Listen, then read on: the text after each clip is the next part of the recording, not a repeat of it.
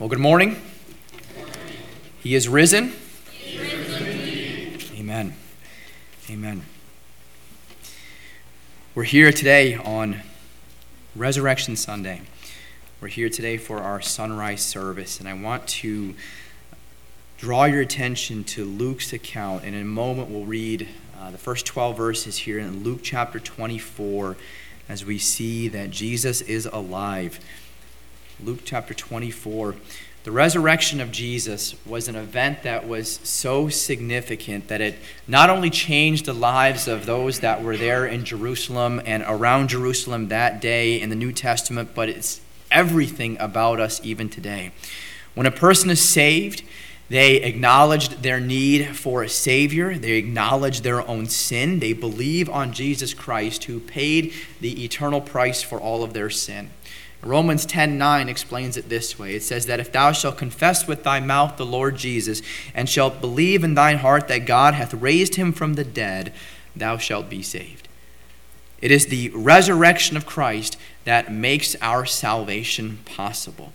Christ's death and burial, as good and glorious as those two things are, don't do us enough to bring us that eternal salvation.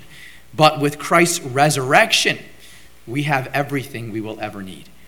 Christ walking out of that tomb on that third day gives us everything we needed to have victory over sin, victory over death. It is what makes new life in Christ possible, it is what makes new life in Christ eternal. We read in 1 Corinthians 15 and verse 14.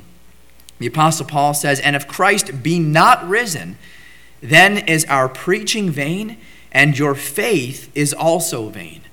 Without Christ's resurrection, he says, we have no hope. Without Christ's resurrection, we might as well throw out this Bible and never preach another word for the rest of our lives.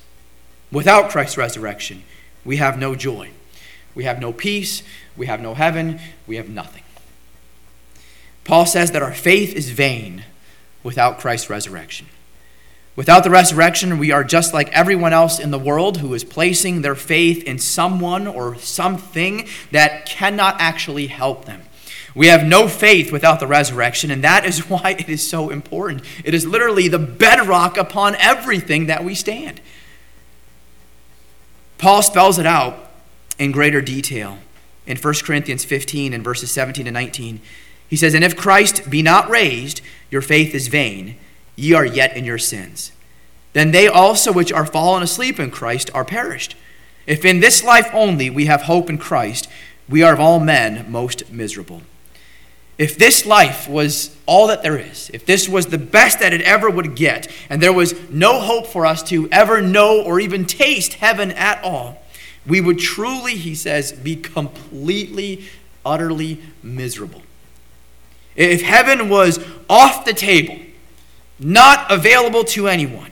And all we could expect is eternal damnation in hell, which is what we deserved. We would be worse than miserable. But praise the Lord that that is not the case. Praise the Lord that when the women arrived at the tomb of Jesus early on the third day, not only was the stone rolled away, but the tomb was empty. And notice how Luke records it here in Luke 24, verses 1 through 12. It says, Now upon the first day of the week, very early in the morning, they came unto the sepulchre, bringing the spices which they had prepared, and certain others with them. And they found the stone rolled away from the sepulchre. And they entered in and found not the body of the Lord Jesus. And it came to pass, as they were much perplexed thereabout, behold, two men stood by them in shining garments. And as they were afraid and bowed down their faces to the earth, they said unto them, Why seek ye the living among the dead? He is not here, but is risen. Remember how he spake unto you when he was yet in Galilee, saying, The Son of Man must be delivered into the hands of sinful men, and be crucified, and the third day rise again. And they remembered his words, and returned from the sepulchre, and told all these things unto the eleven and to all the rest. It was Mary Magdalene, and Joanna, and Mary the mother of James, and other women that were with them, which told these things unto the apostles and their words seemed to them as idle tales, and they believed them not. Then arose Peter and ran unto the sepulchre, and stooping down, he beheld the linen clothes laid by themselves, and departed, wondering in himself at that which was come to pass. He is alive. That was the breaking news there that glorious resurrection morning. He is alive. It doesn't seem to be that significant of a statement, but when you consider how much that statement, those three words, He is alive, means to any hopeless sinner, it is the greatest news that any of us could have ever imagined. Put yourself in the shoes of those who would have been following Jesus throughout his entire public ministry as they watch Jesus breathe his last breath upon the cross. Watch him give up the ghost and hang there upon the cross completely lifeless. Many tears were shed. Many hearts just sank. Many fell into depression. Life couldn't have been any better for those that were closest to Jesus during the three years of his public ministry. How wonderful must it have been to be able to sit at the Master's feet, to be able to sit and listen to him teach. How incredible must it have been to witness him uh, heal those who were sick, to see him give sight to the blind, to see him feed the hungry, to see him walk on water, to see him calm the storm, even raise the dead. How remarkable must it have been to watch Jesus baffle and just confound the Pharisees who often took up stones to kill him?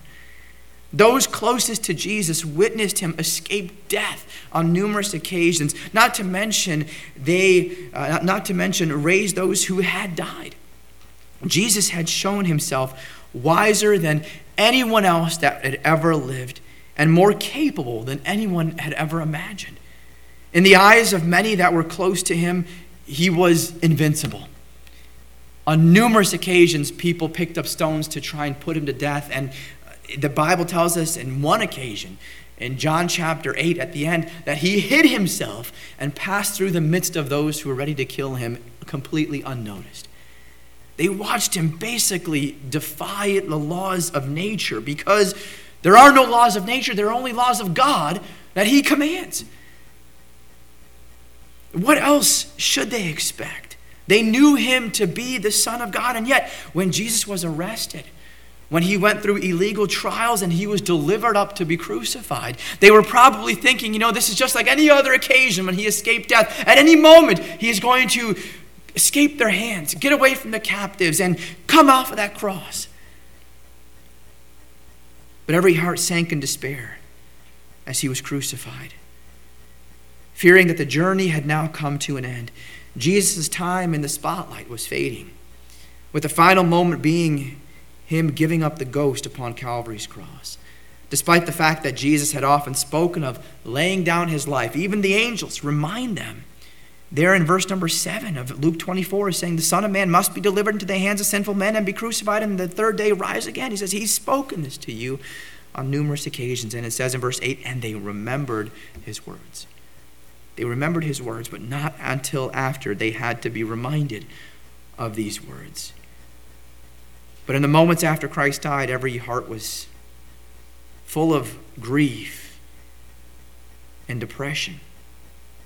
Even though Christ had spoken of this, there was a sense of finality in the minds of those that were closest to him as they watched his lifeless body come down from that cross and then be placed in the tomb. It was a gut wrenching day for the followers of Christ. It was a day of celebration for all the opponents of Christ. But the story was far from over. The followers of Christ had no clue what to think. Their lives had just been turned upside down. What they thought was going to be another wonderful encounter where Jesus was going to escape the jaws of defeat, they watched him die and thought that all their joy and excitement was gone as well. Many of them had given everything up to follow after Christ. They couldn't imagine going back to the old life that they lived before following Christ for the past three years. And in the, the midst of the darkness, they were searching for answers, they were searching for some sort of hope. And when they thought that it had all been in vain, they received the greatest news man had ever heard. He is alive. As we take a look at Christ's resurrection this morning, I pray that we can grasp its significance and allow it to change us. We read in Philippians 3:10 it says that I may know him and the power of his resurrection. I pray that we get a better sense of who he is and a better sense of the power of, of his resurrection today. I want you to notice, first of all, that Jesus received a dignified burial. Jesus received a dignified burial. It is no secret that Jesus was charged as a criminal. In Isaiah 53, hundreds of years before Christ ever even was born and came to the cross and was buried in the tomb and rose from the grave, the prophet spoke. He said he was numbered with the transgressors. He was innocent of all charges. He was completely free from sin, but he was punished to the fullest extent of the worst and most severe criminals. Although his death on the cross was a criminal's death, his burial was quite different. You see, when common criminals died or were even crucified there at the time of the New Testament, they weren't buried in a tomb like Jesus was buried. Jesus, or uh, just outside of Jerusalem, there was a place devoted for burning waste a place that was called Gehenna. It was a place where the bodies of criminals were just thrown, they were discarded and burned into the smoldering refuse of this dump. Crucifixions were one of the most humiliating ways for a person to be killed. And the thought was that the criminal deserved no dignity in death, so they would shamefully be paraded openly upon a cross. And even after they were dead and declared to be dead, there was still no, no dignity within them, and they would just throw the body and the unburied corpse into this place of refuse and just allow it to burn. And an unburied corpse was just another way to publicly disgrace the individual. It was viewed as a sign of judgment from God, that they didn't deserve anything better. Under normal circumstances, Jesus' body should have suffered this fate based on the fact that he was numbered among the transgressors, that he died the death of a criminal. This is what should have happened to his body. But notice what we read in Psalm 16 and verse number 10. Psalm 16, verse 10, the Bible says, For thou wilt not leave my soul in hell, neither wilt thou suffer thine Holy One to see corruption. But how was Christ to fulfill this prophecy if he was now dead? If he breathed his last breath upon the cross, how was he supposed to control what was going to happen to his body? How was he supposed to prevent his body from being thrown into this place of refuse and just be burned? Fortunately, God had two disciples, high ranking disciples in the Jewish Sanhedrin, working together, men of influence who could get things done. And notice what we read in John 19, in verses 38 through 42. John 19, 38 to 42, the Bible says, And after this, Joseph of Arimathea, being a disciple of Jesus, but secretly for fear of the Jews, besought Pilate that he might take away the body of Jesus, and Pilate gave him leave. He came therefore and took the body of Jesus, and there came also Nicodemus, which at the first came to Jesus by night, and brought a mixture of myrrh and aloes, about an hundred pound weight. Then took they the body of Jesus and wound it in linen clothes with the spices, as the manner of the Jews is to bury. Now, in the place where he was crucified, there was a garden, and in the garden a new sepulchre wherein was never a man yet laid. There laid they Jesus, therefore, because of the Jews' preparation day, for the sepulchre was nigh at hand. You see, God would see to it that his only begotten Son would have a decent burial and not see corruption. Christ's burial is a crucial part of the gospel message. Paul mentions it as part of the gospel in, in 1 Corinthians 15, verses 1 through 4. He mentions that according to the scriptures, Jesus Christ must die, must be buried, and must rise again. Now, maybe a brief part, the burial of Christ may be such a brief part in the whole picture of the gospel, but it proves that Christ actually died. Before anyone came down from the cross, the Romans would make sure that anyone that was upon the cross was actually dead before they were taken down. If the individual was still clinging to life, the soldiers would speed the process up by breaking the legs or even piercing their side with a spear. Either way, they made sure that the individuals were dead before they came off the cross. And we see this happen in John 19, verses 32 to 34. It says, Then came the soldiers and brake the legs of the first and of the other, which was crucified with him. But when they came to Jesus and saw that he was dead already, they brake not his legs. But one of the soldiers with a spear pierced his side, and forthwith came there out blood and water. This was done before Jesus' body could be handed over to Joseph of Arimathea and Nicodemus. The two men proceeded to take the body of Jesus, to wrap it in the grave clothes, anointing his body with, it says, a hundred pounds of myrrh and aloes and spices.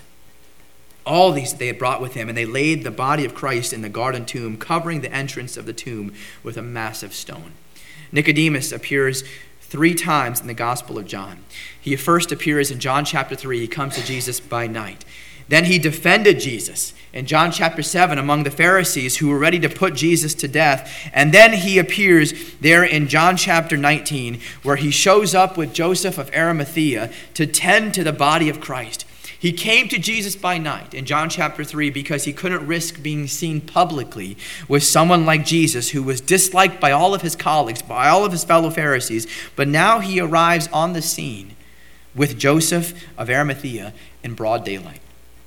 This is only speculation, but I believe that Joseph and Nicodemus had long been meeting together to study the scriptures and concluded that Jesus was indeed the Messiah, the Son of God that was spoken of in the Old Testament and by agreeing to handle the dead body of Jesus, which would have made them defiled and unclean, especially at a time which was the Passover, which you need to be ceremonially clean to participate in, they knew they were ceremonially defiling themselves and excluded themselves from participating in the Passover feast, which was a huge deal because it's only happened once a year. And I believe they did this proudly. I believe they proudly relinquished their opportunity to participate in the Passover, to have the opportunity to anoint the body of Jesus, to give him a proper burial. And I believe they proudly dismissed the opportunity to celebrate the Passover because they realized they found and believed in the Lamb of God, which taketh away the sin of the world. What did they care about a religious observance? When they had the opportunity to tend to the body of the one who was to be their Savior. I believe that Nicodemus and Joseph of Arimathea learned that Jesus would be rejected, that he would be crucified at Passover, and God moved them to do everything they could to protect the body of Jesus from ever seeing corruption like a common criminal. I believe that they began preparing the tomb long before Jesus even breathed his last breath upon the cross. The faithfulness of these two men led them to help keep the message of the gospel pure. God used them to keep his only begotten Son from seeing corruption.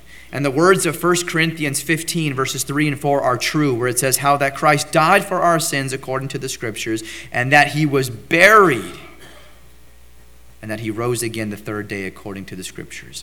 Jesus received a dignified burial. But notice, second, that Jesus arose in victory. Jesus arose in victory. In the early stages of Christ's public ministry, after he cleansed the temple, Jesus was challenged on what authority he had to do such a thing to come into the temple and to throw out all the money changers and all those who sold oxen and doves and to just dismantle all the marketplace that had been set up there in his father's house. And he said this in John 2, verse 19. He said, Destroy this temple, and in three days I will raise it up. Now, this was the first time that Jesus spoke of his death and resurrection. Later on in Matthew 16, Peter would declare his faith in Jesus as the Son of God, and Jesus would begin teaching the disciples that he'd be crucified, that he'd be buried, and that, from, he, that he would rise from the grave on the third day. In the following chapter, in, in Mar, uh, Matthew 17, following Jesus' transfiguration, Jesus would tell the disciples again that he was to die, that he would rise again on the third day. Several chapters later, in Matthew chapter 20, as Jesus was approaching Jerusalem, he told his disciples that this was going to happen again, that he would first be betrayed, that he would be crucified, that he would rise again on the third day. It wasn't as if no one had been told that all this was going to happen.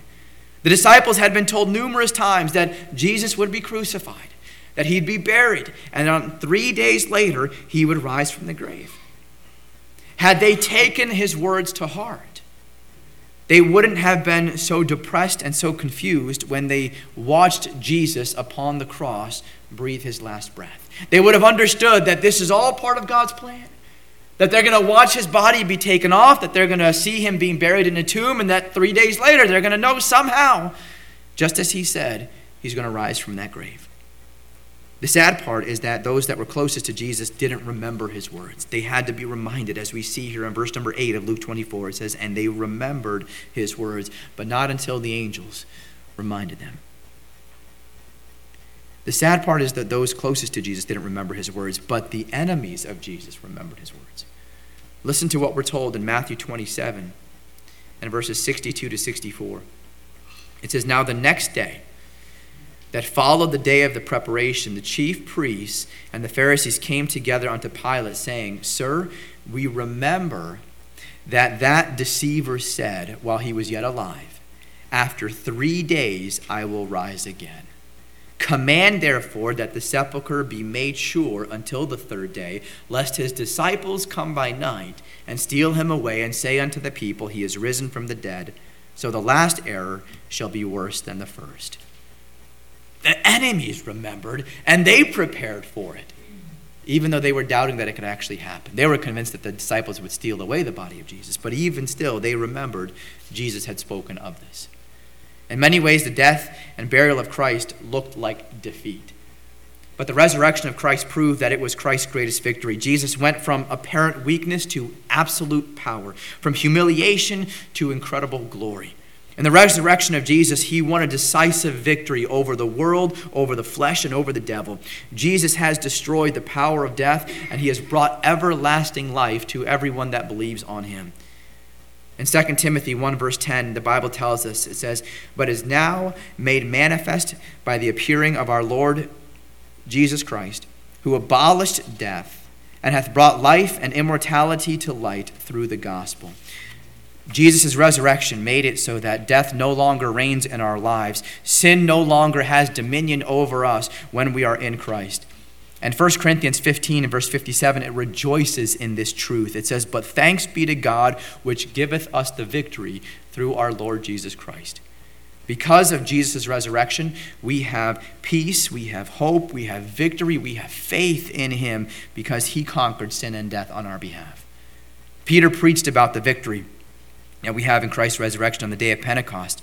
In Acts chapter 20 or in Acts chapter 2 and verses 22 to 24 it says, "You men of Israel, hear these words: Jesus of Nazareth, a man approved of God among you by miracles and wonders and signs, which God did by him in the midst of you, as you yourselves also know."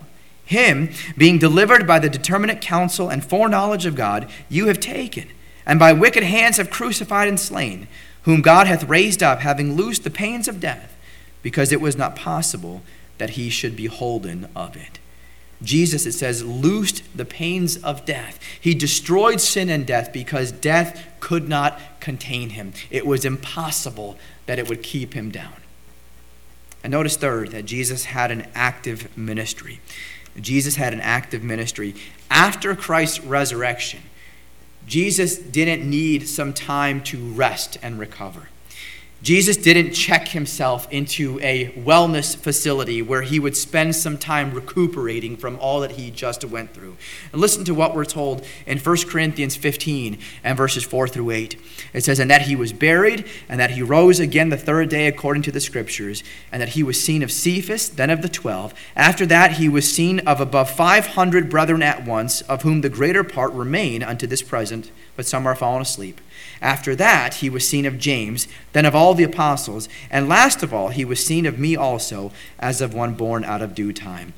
One after another, the Apostle Paul says he was seen by this person, and then this person, and then this whole group of people here, and then another group of people here, and then finally he was seen by me.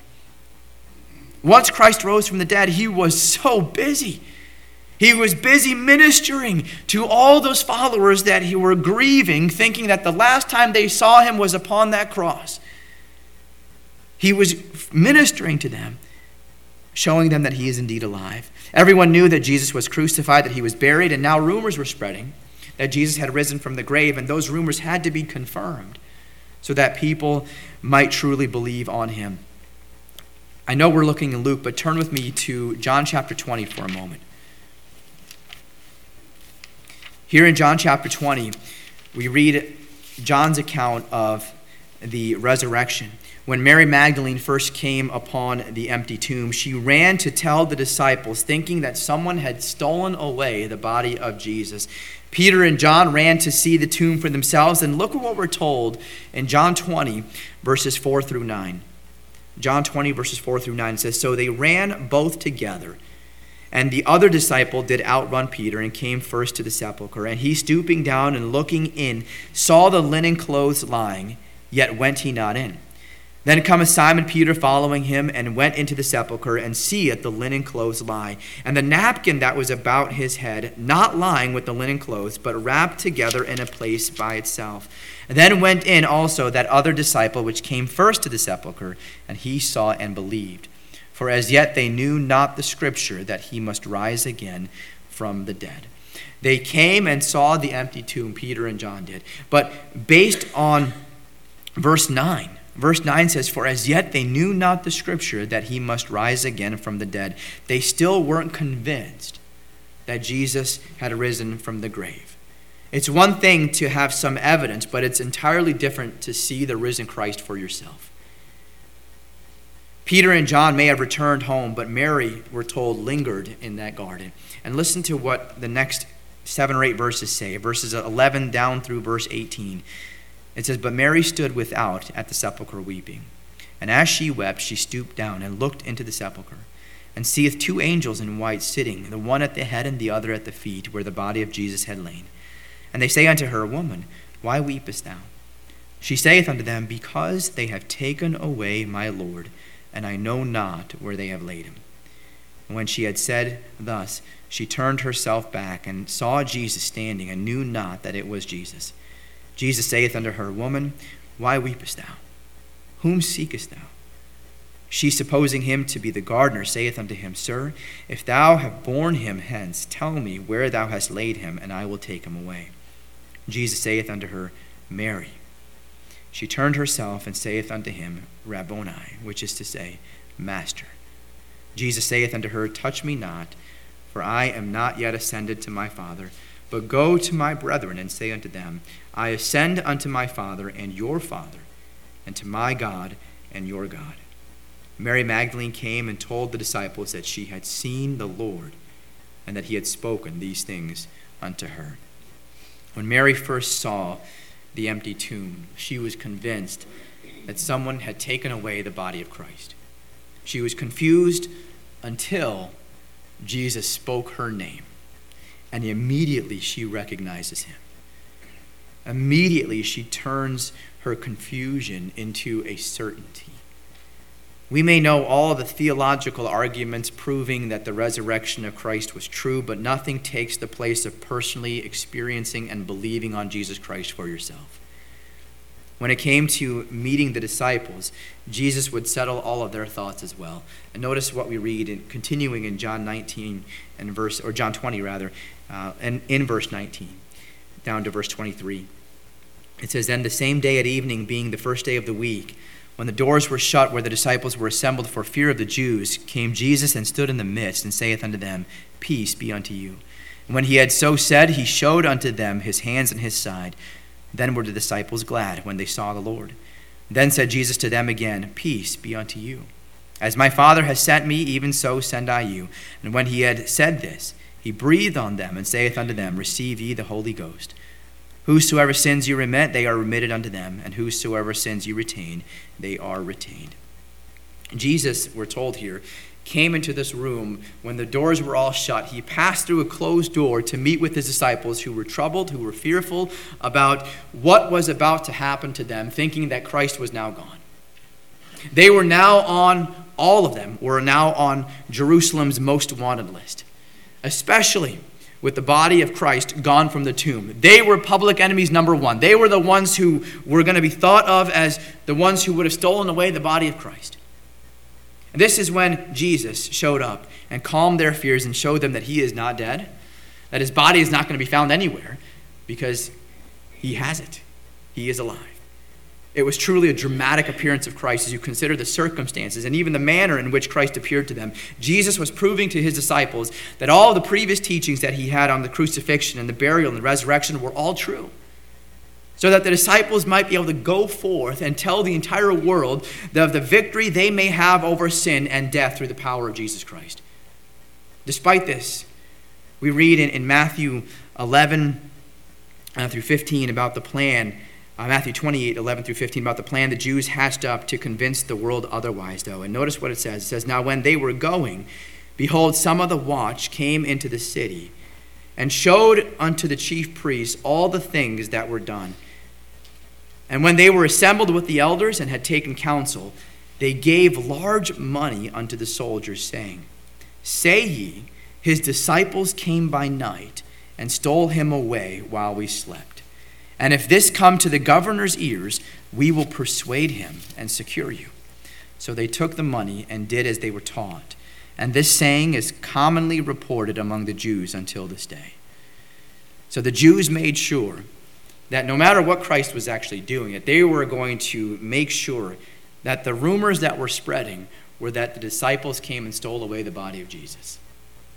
And they paid the guards a handsome amount to tell the story.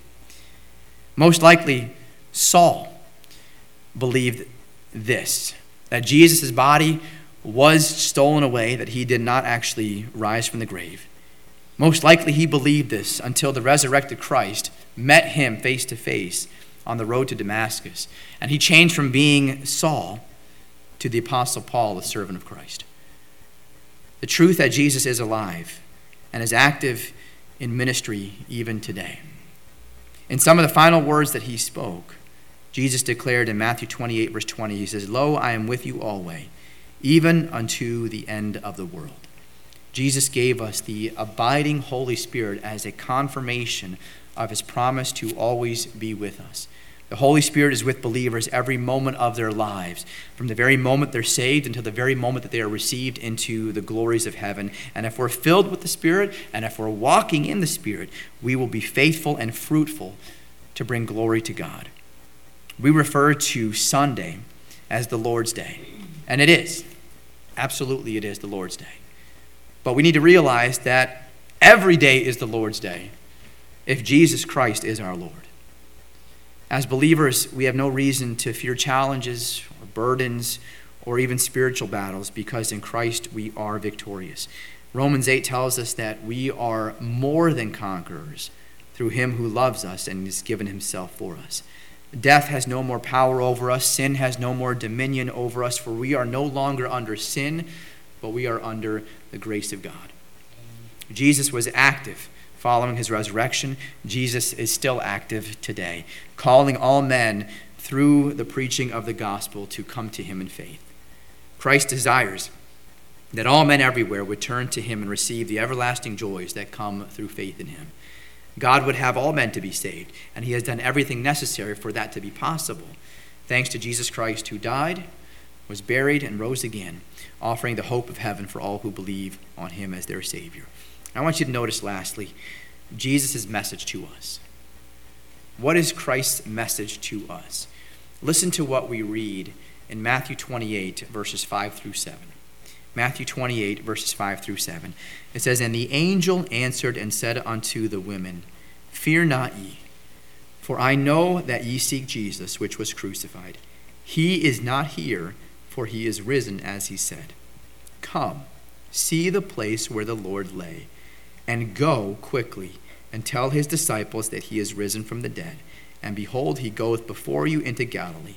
There shall ye see him. Lo, I have told you. Two instructions are given. The angel, as he's speaking to the women, gives two instructions, really given by God, delivered through these angels. Come and see, he says, and go quickly and tell. Christ's message to us is still the same today. Come and see. Come and see that the tomb is empty. Come and see that Jesus is everything that you need him to be. Come and see that he is the Savior that you needed because of your sin. Come and see that salvation is only possible through faith in him. And after having received all that Jesus offers, the message is then to go and to tell. Go and to tell all those that God has put in your life.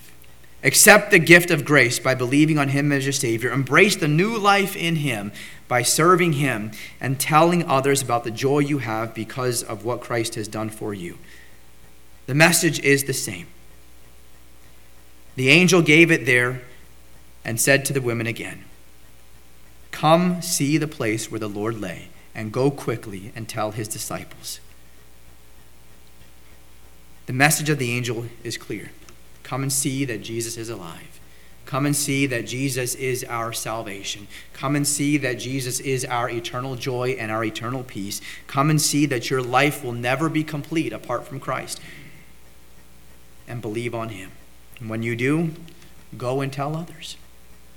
Go and tell others about Jesus. Tell others about what he has personally done for you. Go and tell others how Jesus has changed your life personally from the wretched, hopeless, vile sinner that you once were into the child of God who now is experiencing everlasting joys and peace through Jesus Christ.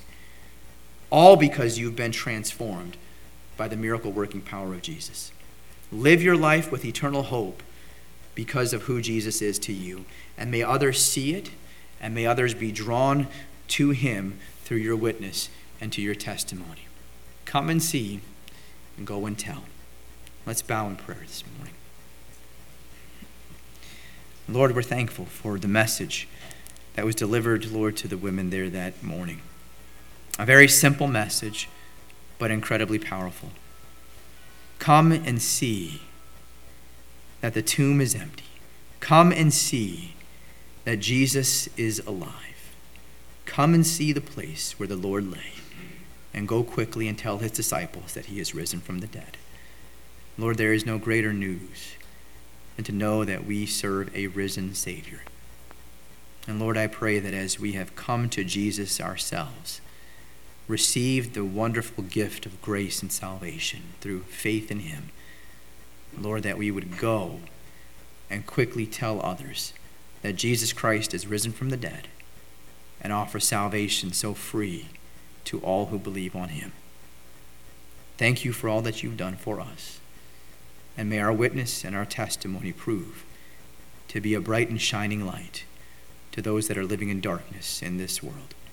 In Christ's name we pray. Amen.